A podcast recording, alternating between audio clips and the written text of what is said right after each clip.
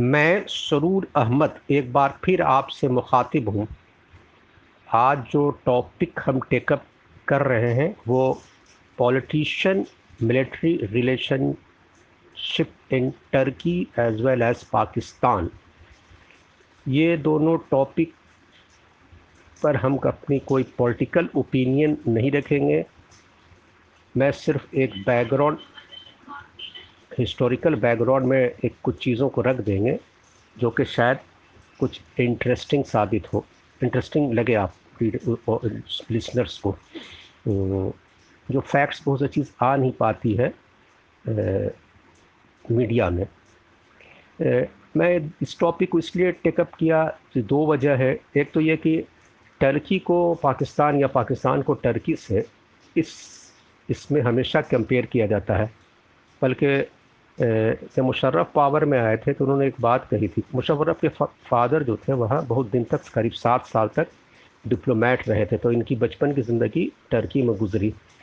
तो he was quite impressed by Turk model तो वो अपने कंट्री में लाना चाहते थे कि भाई हम मिलिट्री थे और अपने को जस्टिफाई करते थे मिलिट्री रूल को कि हम अपने पाकिस्तान को इस इस पे ले जाएँगे।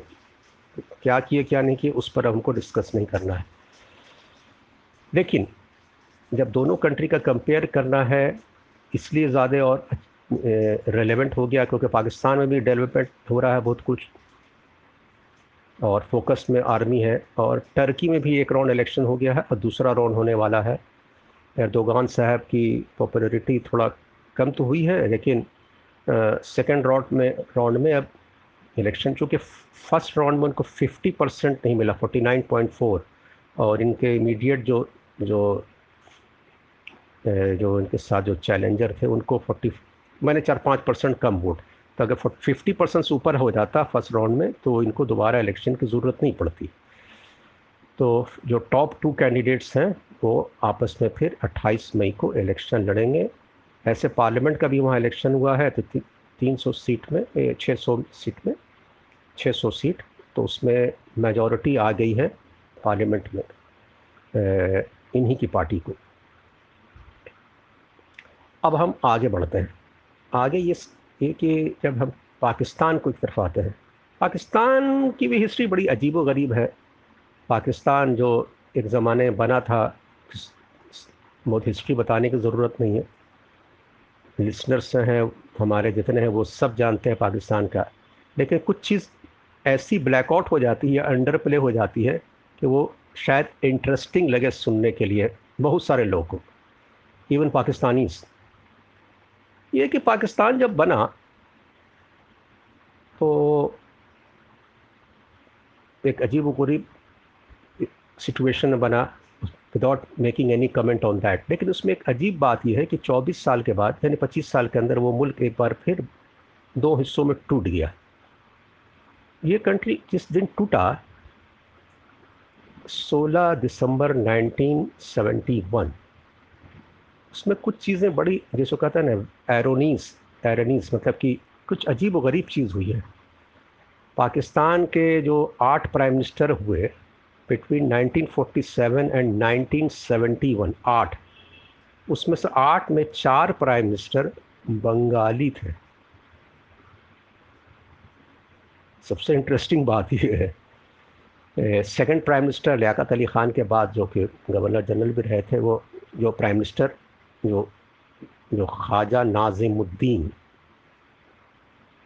उनके बाद मोहम्मद अली बोगरा यानी सेकेंड और थर्ड प्राइम मिनिस्टर फोर्थ छोड़ दीजिए फिफ्थ प्राइम मिनिस्टर फिर हुसैन शहीद सोहरवर्दी हुसैन शहीद सोहरवर्दी का हर आदमी नाम जानता है।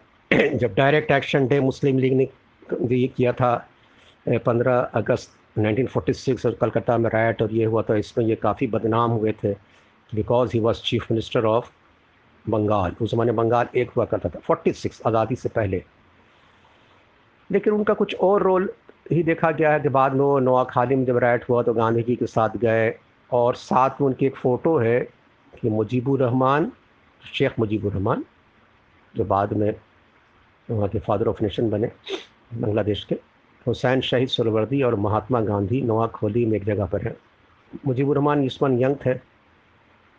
हुसैन, शहीद सुरवर्दी पाँचवें प्रधानमंत्री हुए, प्राइम मिनिस्टर हुए। उसके बाद आठवां प्रधानमंत्री या आठवां प्राइम मिनिस्टर वज़ी अजम पाकिस्तान को जो हुआ। नूरुल अमीन, ये बिटवीन सेवन दिसंबर 1971 से 20 दिसंबर 1970 यानी जब बांग्लादेश बन रहा था इंटरेस्टिंग बात सुन लीजिए तो पाकिस्तान का जो जनरल था वो यहिया खान था। लेकिन प्राइम मिनिस्टर एक बंगाली था, पाकिस्तान का ओवरऑल पाकिस्तान जो तो वो भी इंटरेस्टिंग बात है, बाद में वो वहीं रहे मतलब एक्टिंग प्रेसिडेंट भी हुए वाइस प्रेसिडेंट बने भुट्टो के अंदर बांग्लादेश के बाद उसके बाद और वहीं मरे। एक इंटरेस्टिंग बात यह है कि पाकिस्तान में जो पहले तीन प्राइम मिनिस्टर जो, बंगाली प्राइम मिनिस्टर का मैं नाम ले रहा था ख्वाजा नाजिमुद्दीन और और जो नूरुल हुदा नूरुल अमीन नूरुल अमीन जो है शुरू में वहाँ के ईस्ट पाकिस्तान जो प्रोविंस था जो बाद में बांग्लादेश बना। उसके 1950s अर्ली 50s में वहाँ के चीफ मिनिस्टर भी थे। जब ख्वाजा नाजिमुद्दीन वहाँ प्राइम मिनिस्टर थे।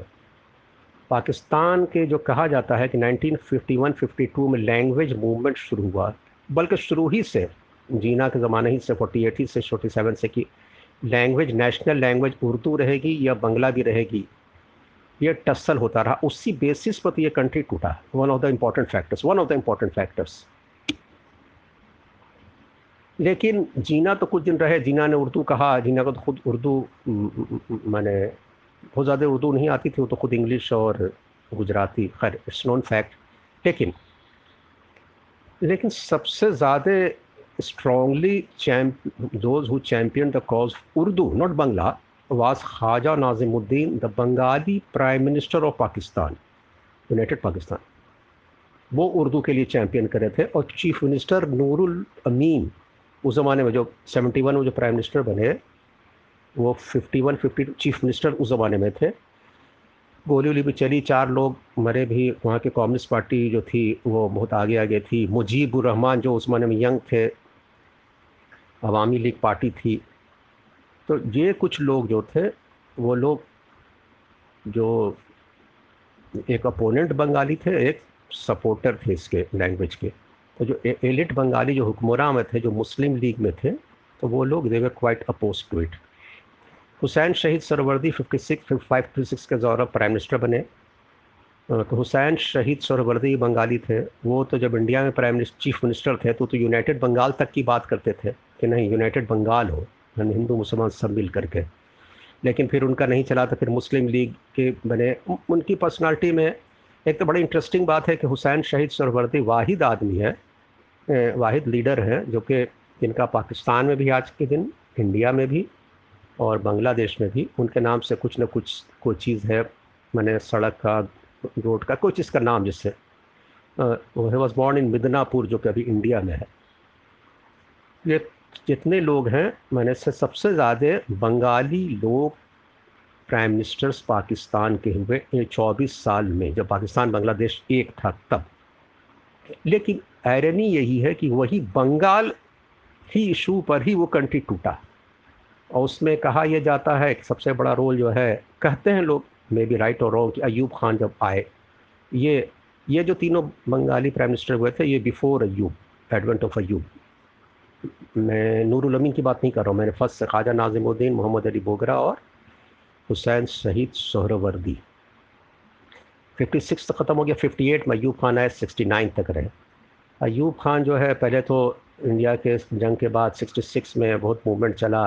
भुट्टो जो उनके बहुत करीबी मंत्री थे मिनिस्टर थे, उन्होंने रिज़ाइन मारा मूवमेंट चलाया। फिर 69 आते आते तक उनकी हालत बहुत ख़राब हो गई और उनको रिज़ाइन कर देना पड़ा। वो वो हुआ कि ईस्ट पाकिस्तान में जो अवामी लीग का, जो अवामी लीग थी, वो हुसैन की एक्चुअली वो मुजीबुर रहमान ही की हो गई।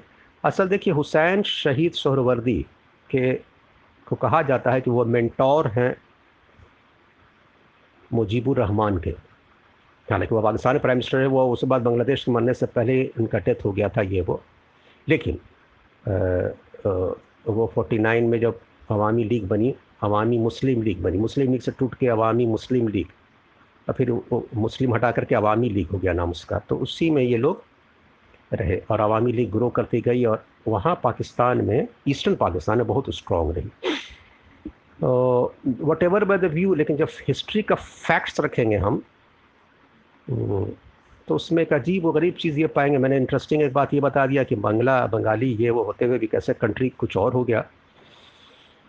वो अजीब बात यह है कि ये कंट्री में पहला इलेक्शन छप्पन में तो कॉन्स्टिट्यूशन बना था, लेकिन फिर वो आर्मी आ गई तो उसको ही कर दिया गया। अयूब खान ने। उन्नीस सत्तर में अयूब खान यहिया खान को पावर दे करके इलेक्शन करा ये सॉरी चले गए रिटायर हो गए पॉलिटिक्स इससे मतलब मैंने छोड़ दिया उनके पर इतना प्रेशर हुआ। आ, मैं ये बात इसलिए कह रहा हूँ कि उन्होंने एक हैंड ओवर किया यहिया खान को। यहिया खान ने जनवरी जनवरी नहीं दिसंबर उन्नीस में इलेक्शन कराया। कहा जाता है कि पाकिस्तान का पहला इलेक्शन था, जो इसमें कोई रीगिंग नहीं हुई, बहुत ऑनेस्टली हुई। उसका क्रेडिट यहिया खान को जाता है, लेकिन उसके बाद जो हुआ, वो ज़्यादा इंपॉर्टेंट है। वो ये हुआ कि अगर 300 समथिंग सीट 300 में था ओवरऑल मेजॉरिटी 300 में about 167 if I am not wrong 165 to 7 ऐसी सीट मुजीबुर रहमान की पार्टी, अवामी लीग को उनको तो डेफिनेटली वहाँ का प्राइम मिनिस्टर बनना था। बनना चाहिए था। तो कोई प्रॉब्लम नहीं। और पाकिस्तान की सोसाइटी ने मैंने कहा कि पहले एक्सेप्ट भी करते रहे पाकिस्तान के प्राइम मिनिस्टर क्या कि पहले तो मुस्लिम लीग पंजाब, सिंध में इतनी पावरफुल जितनी नहीं थी, उतना बंगाल में थी। और एनडब्ल्यूएफपी में तो कांग्रेस गवर्नमेंट थी सैतालीस तक। डॉक्टर खान साहब वहाँ के चीफ मिनिस्टर हुआ करते थे। और एन तो कभी पाकिस्तान से मिलना चाहते भी नहीं लोग थे। बहुत दिन तक खान अब्दुल गफ़ार खान खान अब्दुल जब्बार खान खान अब्दुल जब्बार खान के बड़े भाई जो चीफ मिनिस्टर थे। तो इसलिए पाकिस्तान के अर्ली पॉलिटिकल इसमें बंगाली पॉलिटिशियंस का जो कि बहुत ये थे आगे आगे, उनका डोमिनेशन रहा अच्छा खासा। लेकिन अयूब खान के बाद तो अयूब खान जब विड्रॉ हो गए हट गए, आर्मी पाकिस्तान बहुत पावरफुल कहा जाता है है भी, लेकिन पीपल्स मूवमेंट के सामने आर्मी वहाँ क्रम्बल की है। मैं सिर्फ़ इशारों में एक बैकग्राउंडर बताता चाह रहा हूँ। ऐसी पावरफुल नहीं है जो कि ऐसे दिखा दिया जाता है बहुत ज़्यादा मीडिया में। पाकिस्तान की आर्मी बहुत बार माने कि, यानी कि succumb to the pressure of people's movement अगर पीपल्स मूवमेंट पावरफुल रहा तब, दबाने कोशिश के बावजूद भी वो हारे हैं। लेकिन यहाँ पर गड़बड़ ये हुआ कि मुजीब की पार्टी तो एब्सोलूट मेजॉरिटी था प्राइम मिनिस्टर बनना चाहिए था।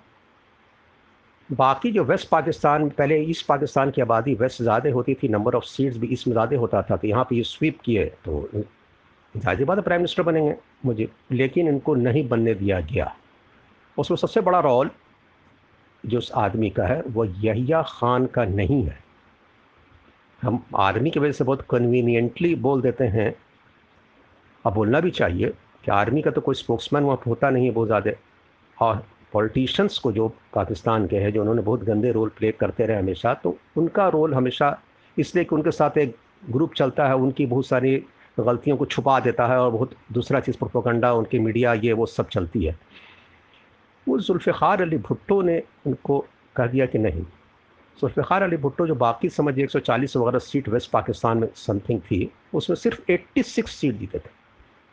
तो 300 एम अराउंड 300 का हाउस है, मैंने मेंबर ऑफ़ पार्लियामेंट उसमें 86 मेंबर वाला आदमी तो प्राइम मिनिस्टर कहीं बन नहीं सकता था। मोटा मोटी बात हो रही है वो डिटेल्स में हम नहीं जा रहे हैं। बनना मुजीब को था। यहीं पर पोन ऑफ़ कंटेंशन अब नहीं बनने दिया। Yahya and Bhutto joint hands hand दे और अल्टीमेटली जो है वो, जो हुआ था, हुआ। तो ये बैकग्राउंड इसलिए कि जो बहुत यंगस्टर्स हैं, ये जो बात की जो हिस्ट्री जो नहीं जानते हैं लोग, वो इसको बहुत अच्छे से समझ दें कि कहाँ पर ये गलती हुई थी, कहाँ पर नहीं हुई थी। बाद में फिर होता है कि क्या क्या गलतियाँ उसके इसमें होती लेकिन जड़ यहीं पर है। और जड़ यहीं पर है और कुछ चीज़ें मैं बताया आपको पहले भी, और कहा कि भुट्टो के साथ सबसे करीबी थे नूरुल अमीन, जो वाइस प्रेसिडेंट भुट्टो ने बनाया वो बंगाली थे। तब तो दो तरह के बंगाली व्यू भी था जो एलिट बंगाली थे। हालाँकि मुजीब का भी ख़ानदान एलिट ही बंगाली को ऐसा ही नहीं था, लेकिन मुजीब के साथ ये था कि अवामी सपोर्ट मिला। मैंने वो इलेक्शन पर इलेक्शन स्वीप कर जाते पहला, शुरू में भी एक बार इलेक्शन तो असेंबली का जो होता था, तीस पाकिस्तान पूरा वो ही वॉज़ पॉपुलिस्ट बाद उनके क्या हुआ, क्या नहीं, वो I am not going to उसके बाद पाकिस्तान में आर्मी रूल रहता रहा, ज़ियाउल हक आए Ziaul Haq was the only press leader president general जो भी रूलर पाकिस्तान का जो आर्मी का रूलर जो कि पीपल्स प्रेशर में नहीं हटा, वो खुद प्लेन क्रैश में उनकी मौत हुई। 17 अगस्त 1988 को। जीना खान, या सॉरी, यहिया खान को भी तो हटना पड़ा बांग्लादेश से बन गया तो उनको हटना पड़ा। वह भी एक समझ एक पीपल्स मूवमेंट ही था, तभी वो अयूब, यहिया, मुशर्रफ, सबसे इंटरेस्टिंग बात। कहा यह जाता है कि भाई, पाकिस्तान में कहा जाता है, इसको कुछ ओवर प्ले करते हैं। Western media as usual you know कि वो हाफ़ ट्रूथ कहते हैं मास्टर हैं। वो फैक्ट्स लिखने में बहुत उनको प्रॉब्लम होता है। अब बहुत जगह पर लोग इसको प्रॉब्लम होता है लिखने में। Musharraf was thrown out of and push out of office when he lost battle with judiciary जो हम कहते हैं कि कि पाकिस्तान में जुडिशल कू होता है ये होता होता है, लेकिन सबसे इंटरेस्टिंग बात, सबसे पावरफुल जनरल वह है 2008 में उसको इसलिए हट जाना पड़ा कि वो जुडिशरी से हार गया। और 2007 में उसने मार्च की बात होगी, सात आठ से कुछ मार्च था, उसने चौधरी मोहम्मद इफ्तार जो चीफ जस्टिस से उसको हटा दिया। जुडिशरी वहाँ की जो चीफ जस्टिस ऑफ़ पाकिस्तान को डिक्टेटर ही थे मुशरफ साहब। तेरह मेंबर मैंने जज की बेंच बैठ करके जुलाई में, तीन तो तीन महीने के बाद उनको रीस्टोर कर दी। कि नहीं, यही चीफ जस्टिस है। फिर मुशर्रफ ने कुछ दिन बाद हटाया। फिर हुआ, मैंने ये टसल डिंग डोंग बैटल होता रहा। इसी बीच में बेनज़ीरी मारी गई। मुशर्रफ ने इमरजेंसी लगाया, सब कुछ किया। मैं वो, उसके बाद बीच में उनको इलेक्शन मजबूरी में कराना पड़ा 2008 के अर्ली उसी कैंपेनिंग में, उसी के दौरान ही में तो बेनज़ीर मारी, ये हुआ था।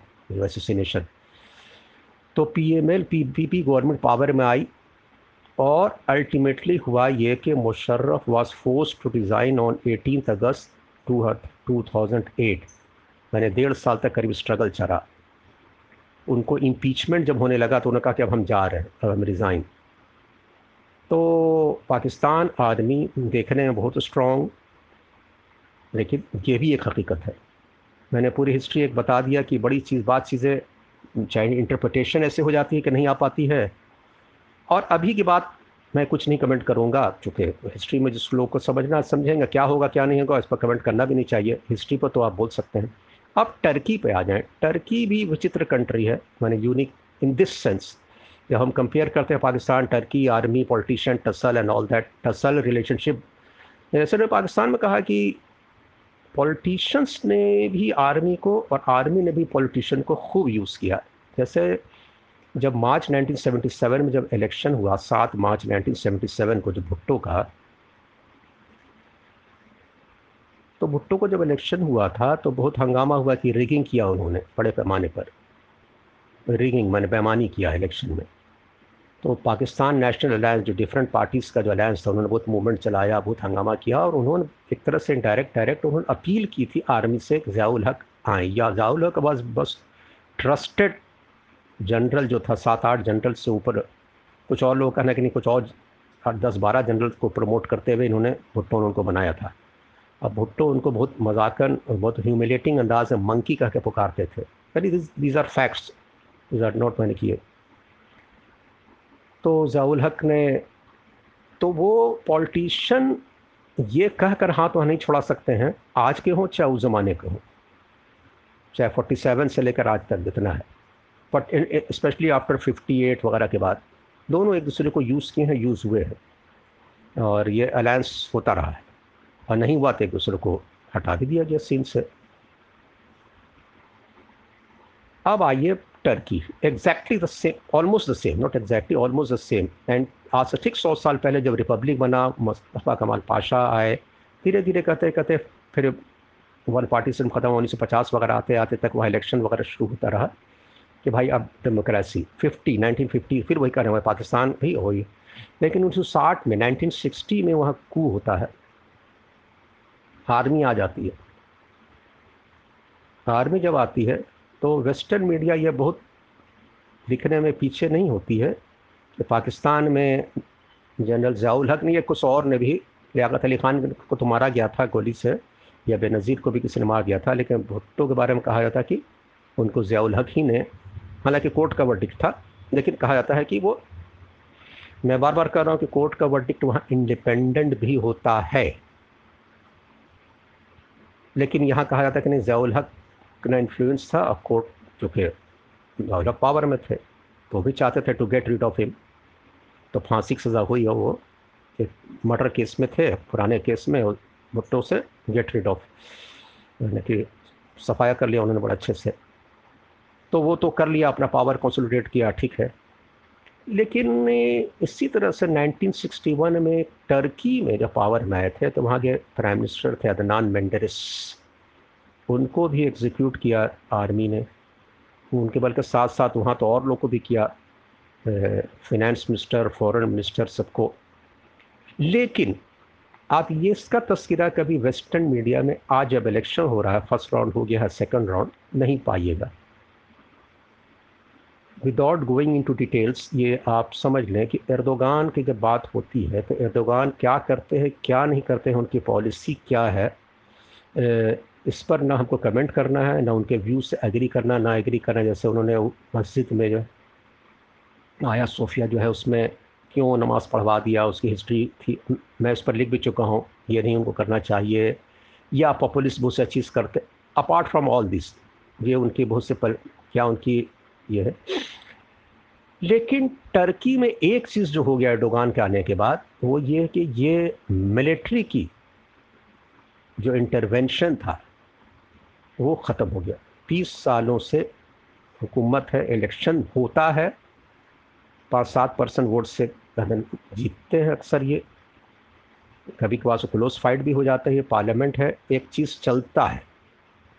और हर दो साल पर या चार साल पर मिलिट्री आ रही है, या मिलिट्री तख्ता पलट दी, या मिलिट्री इंटरवेंशन हो रहा है। लेकिन ये वेस्टर्न मीडिया जो कंपेयर करेगी कि देखिए वो टर्की की आर्मी बहुत सेकुलर है। और ये मजहबी हैं। तो सेकुलर अगर मजहबी हैं तो सेकुलर कह के उनके सारे गुनाहों को नहीं माफ़ किया जा सकता है।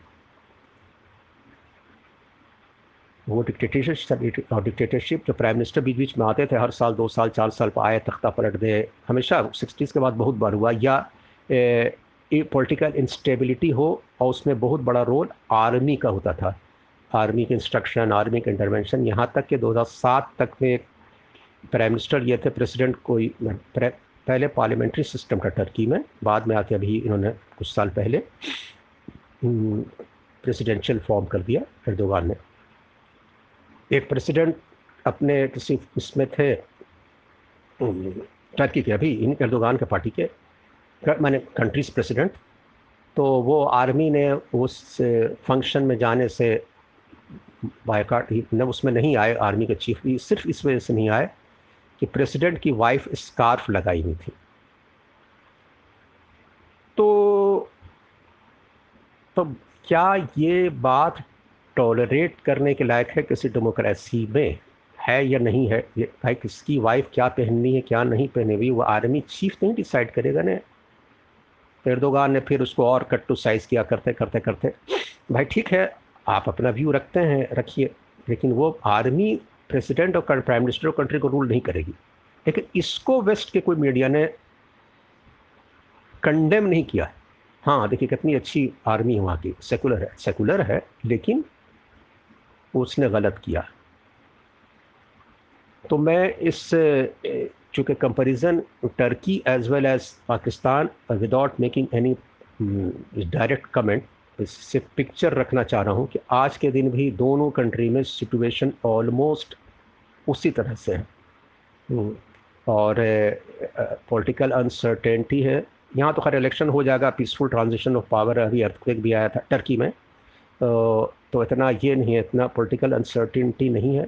पाकिस्तान में देखिए क्या होता है क्या नहीं होता है लेकिन उसकी हिस्ट्री ऐसी रही है बड़ी विचित्र रही है पाकिस्तान की हिस्ट्री मैंने कहा ना कि कुछ चीज़ें अजीब व गरीब है जो हिस्ट्री में आई नहीं की इतना इसके बावजूद भी एक ऐसी चीज़ पाकिस्तान में हो गई बांग्लादेश में ये वो। और सिर्फ़ दो चार, एक दो आदमी की बहुत बड़ी मैंने कि अयूब खान के ज़माने ही से शुरू हो गया था। मैंने कि मैंने उन्होंने अयूब खान से बंगालियों को नहीं है मैंने ऑल पॉलिटिकल पार्टी को, सबको पॉलिटिशियन को, सबको कट टू साइज़ वो तो पॉलिटिक आर्मी आती है तो अपना कट टू साइज़ करने लगती है। इवन वो तो फातिमा जीना से उनका इलेक्शन हुआ था और किस तरह से जीते थे? फातिमा जीना का सारे लोगों ने सपोर्ट किया था पॉलिटिकल लोगों ने। तो आप एक दो बात और, चूँकि मुजीब की जो इशू आता है तो खसूस इंडिया में इंडिया में नहीं, मैंने पाकिस्तान और ये वो बहुत अजीब गरीब में, और एक बहुत स्ट्रॉन्ग फीलिंग बंगाल बांग्लादेश, पाकिस्तान, इसका हो जाता है ये। कुछ चीज़ अजीब गरीब है। मैंने ऐसा कहा कि जैसे नूरुल अमीन इधर के थे ईस्ट पाकिस्तान के तो वेस्ट पाकिस्तान में, और वहीं इनका डेथ भी हुआ, और वो मरब था। उनका, उनको वेस्ट ईस्ट में कहा जाता है कि ट्रेटर है, वेस्ट में कहा जाता है कि बहुत बड़े कंट्री के ये थे। लॉयलिस्ट थे, बहुत बड़े चीज़ थे, पाकिस्तान के हीरो थे। उसी तरह से अवामी लीग को बहुत से वेस्ट पाकिस्तान के पॉलिटिशियन जैसे अवामी नेशनल पार्टी ये थी, वली ख़ान और बहुत से लोग, वो पहले सपोर्ट करते थे। पाकिस्तान, बांग्लादेश बनने के बाद भी, यानी कि देखिए 1966-67 में नवाब ज़ादा नसरुल्ला ख़ान, जो बाद में बहुत बड़े पाकिस्तान पॉलिटिशियन रहे। दो हज़ार तीन तक पाकिस्तान डेमोक्रेटिक पार्टी के लीडर, नाम भी जानते होंगे लोग। वो अवामी लीग के लीडर थे। He was from Punjab western Punjab, Pakistan Punjab, वहीं के थे। लेकिन उन्होंने अवामी लीग का सपोर्ट किया था। तो कुछ चीज़ें हिस्ट्री में ऐसी छुप जाती हैं, पता नहीं चलता है कि जैसे मैंने कहा ना कि गफ़ार ख़ान और जब्बार ख़ान, ये लोग तो कांग्रेस का उस ज़माने में। They were Congress he was Congress chief minister आखिरी दिन तक 15 अगस्त को पाकिस्तान 14 अगस्त जिस दिन बना he was chief minister of Congress party not of Muslim League N W F P तो खैर, ये दोनों बातों को दोनों कंट्री का साथ रखते हुए उम्मीद है कि इंटरेस्टिंग रहा होगा। बहुत नई फैक्ट्स जो कि अंडर प्ले कर दी जाती हिस्ट्री में, उसको मैंने I try to put it straight मैं सरूर अहमद एक बार फिर आपसे नेक्स्ट टाइम मिलूँगा। थैंक यू वेरी मच अभी जो मैंने लेक्चर दिया, उसमें दो स्मॉल लेकिन सिग्निफिकेंट पॉइंट्स छूट गए। नंबर वन ये कि जब मैंने मुशर्रफ का तस्करा किया तो एक बात ये कहनी मैं भूल गया कि उनको 17 दिसंबर 2019 17 दिसंबर 2019 को स्पेशल कोर्ट ने फांसी की सज़ा, यानी एग्जीक्यूशन की सज़ा दी। हालाँकि इस पर इम्प्लीमेंट तो नहीं हो पाया और मुशरफ तो बाहर ही रहे और उनका तो इंतकाल भी अब हो गया। लेकिन उस पर पाकिस्तान की आर्मी ने एक स्टेटमेंट जारी करके कहा कि भाई जो शख्स चालीस साल तक उनके फ़ौज में रहा हो उस पर ये मुकदमा की ट्रीज़न के चार्ज में फांसी की सज़ा देना कहाँ तक सही है? नंबर दूसरी बात ये है ए, मैंने जो टर्की का जो सीरीज़ ऑफ़ कूस का तस्करा किया तो उसमें एक बात मैं भूल गया वो ये कि अभी 15 जुलाई 15 जुलाई 2016 को एक अटेम्प्ट किया गया था अटेम्प्टेड कू हुआ था आर्मी की तरफ़ से। लेकिन that coup was foiled by people with the help of government people में इसलिए कर रहा है कि लोग सड़क पर स्ट्रीट्स पर आ गए और आर्मी के ख़िलाफ़ दम हो गए।